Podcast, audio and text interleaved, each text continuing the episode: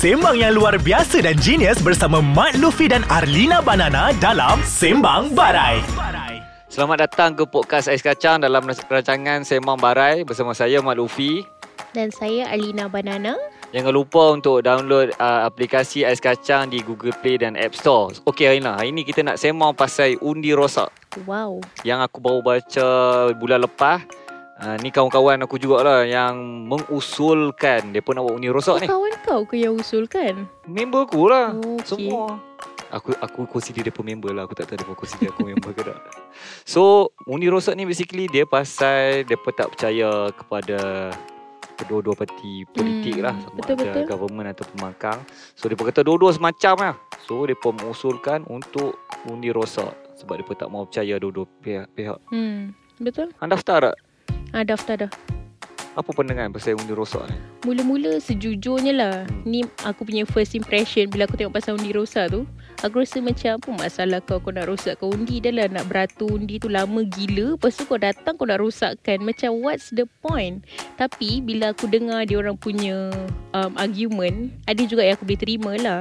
Apa you punya hantar Sebab sebab contohnya apa uh, sebab aku punya main concern apa beza dengan kau tak mengundi dengan undi rosak. Okay, okay, okay. So dia orang cakap kalau kau undi rosak at least macam dia orang nampak data tu dia boleh nampak macam okay there's this huge amount of people yang tengah marah dekat kerajaan and slash pembangkang or Okay. yang parti bertanding. Ya, ya, ya. So bila dia cakap macam tu aku boleh macam okay make sense juga. Ya betul aku sebab aku baca tu depa kata sebab orang ramai lah aku rasa majoriti orang akan komplain macam daripada happy buang tenaga ambil lah duduk rumah tengok TV ke apa kan.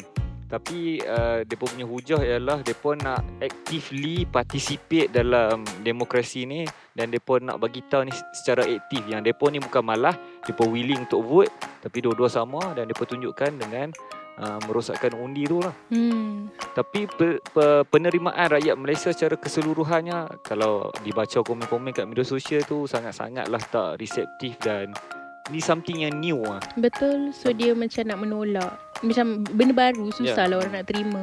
Dia Lepas tu lagi satu aku macam terfikir juga tau Macam mana orang SPR tu nak tahu undi tu rosak. Bukan maksud aku macam Kok-kok lah dia tak tahu undi rosak ni wujud Lepas tu nanti dia duk fikir Macam mengapa banyak sangat undi rosak tu Itulah satu-satu benda yang aku terfikir Oh Macam macam bodoh pemikiran tu oh dah so pegawai SPR tu macam Dia confused kan dia, dia pun ni macam, tak educated ke apa kan. ah, So macam- itu salah satu concern aku lah Macam mana kalau orang Tapi Orang tu itself tak tahu Tapi aku rasa lepas depa dah buat satu gerakan yang secara formal lah, depa ada website depa. hmm. Aku rasa SPR tahu lah kot benda ni adalah Sampailah satu satu tu tindakan kolektif yang bersama-sama yang dibincangkan untuk buat keputusan tu lah.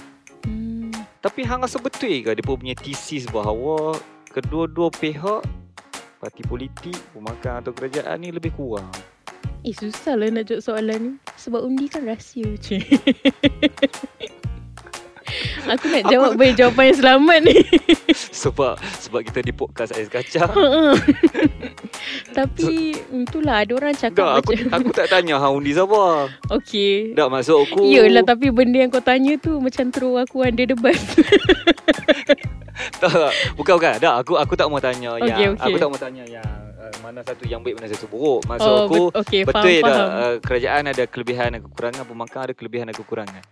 Ah Betul So ni pun jawapan selamat jugalah. Ha-ha.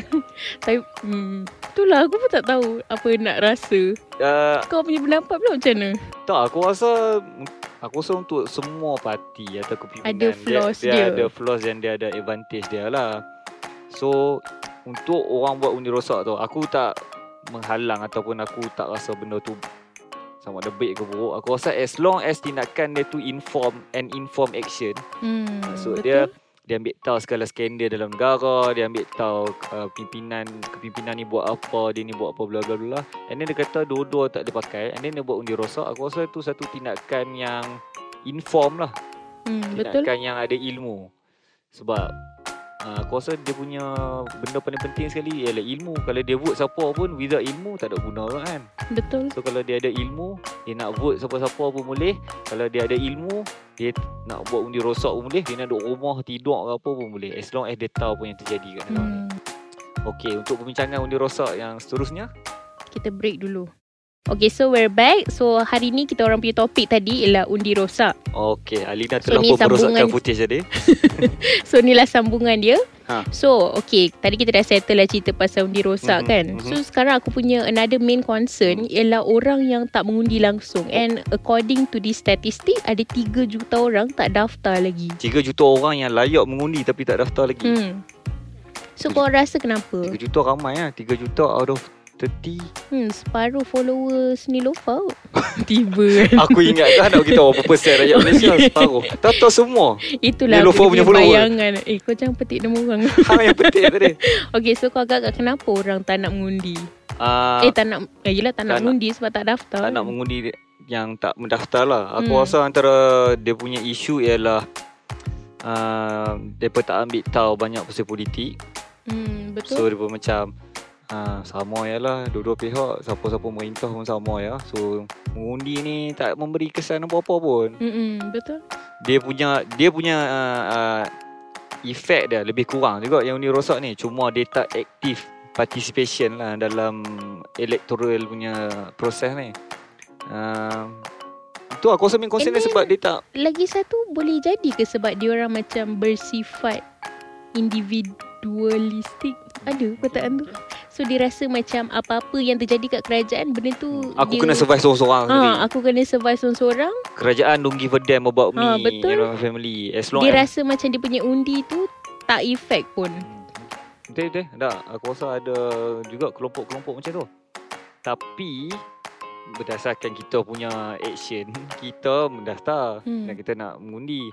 Uh, again sebab tu aku kata sama ada hang hang nak mengundi siapa-siapa ataupun hang nak undi rosak ke apa, aku rasa yang paling penting adalah kita kena ambil tahu benda apa yang Hmm, jadi. Betul.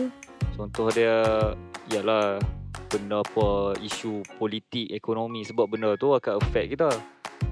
Walaupun undi- kita ni signifikan ke tak dalam uh, uh, election, still benda tu akan bagi effect in terms of polisi lah ataupun orang yang represent tempat kita kan. Hmm. So bottom line dia ialah apa-apa pun kau kena tahu kenapa kau buat something tu.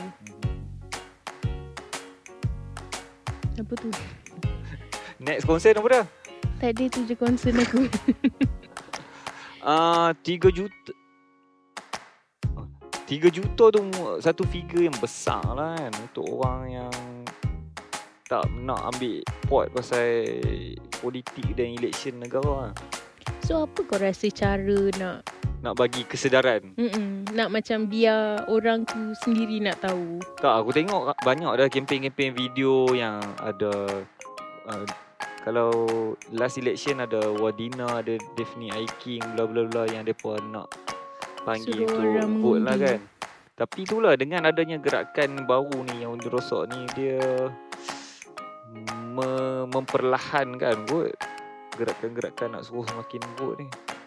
Ha, mungkin budak sekarang dia, dia dah tak se-idealistik generasi sebelum lah. Kalau generasi sebelumnya kan dia macam okay, kita kena letak harapan kepada pi- kepimpinan. Kita kena letak harapan pada wakil Hmm, betul rakyat. betul. Budak sekarang ni main game banyak sangat ke apa ke ataupun membaca terlalu banyak.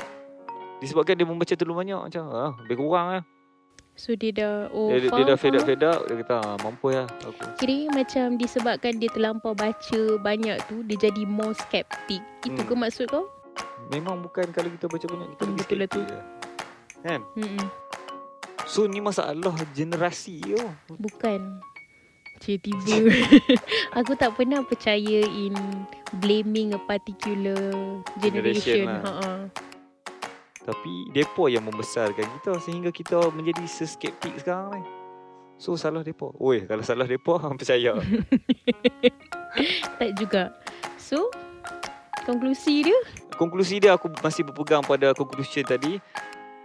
Uh, uh, hang daftar undi apa apa apa as long as hang tahu the political situation economical situation apa yang Betul. negara kita buat negara kita beli jet ke apa benda ke kapal selam ke negara kita berdagang dengan siapa ke uh, polisi bla bla bla as long as hang ambil tahu dan keputusan hang dibuat berdasarkan pengetahuan hang tu aku rasa okey Alright, aku pun setuju.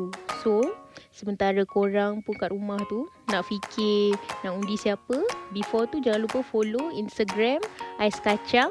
Instagram dia Ais Kacang MY. Jangan lupa like kat Facebook juga. Ais Kacang dengan Dengan Twitter pun Ais Kacang. Dan jangan lupa untuk muat turun uh, apps Ais Kacang di Google Play dan App Store. Yas. Ketemu lagi Okay. di episod seterusnya. Bye-bye. Macam tu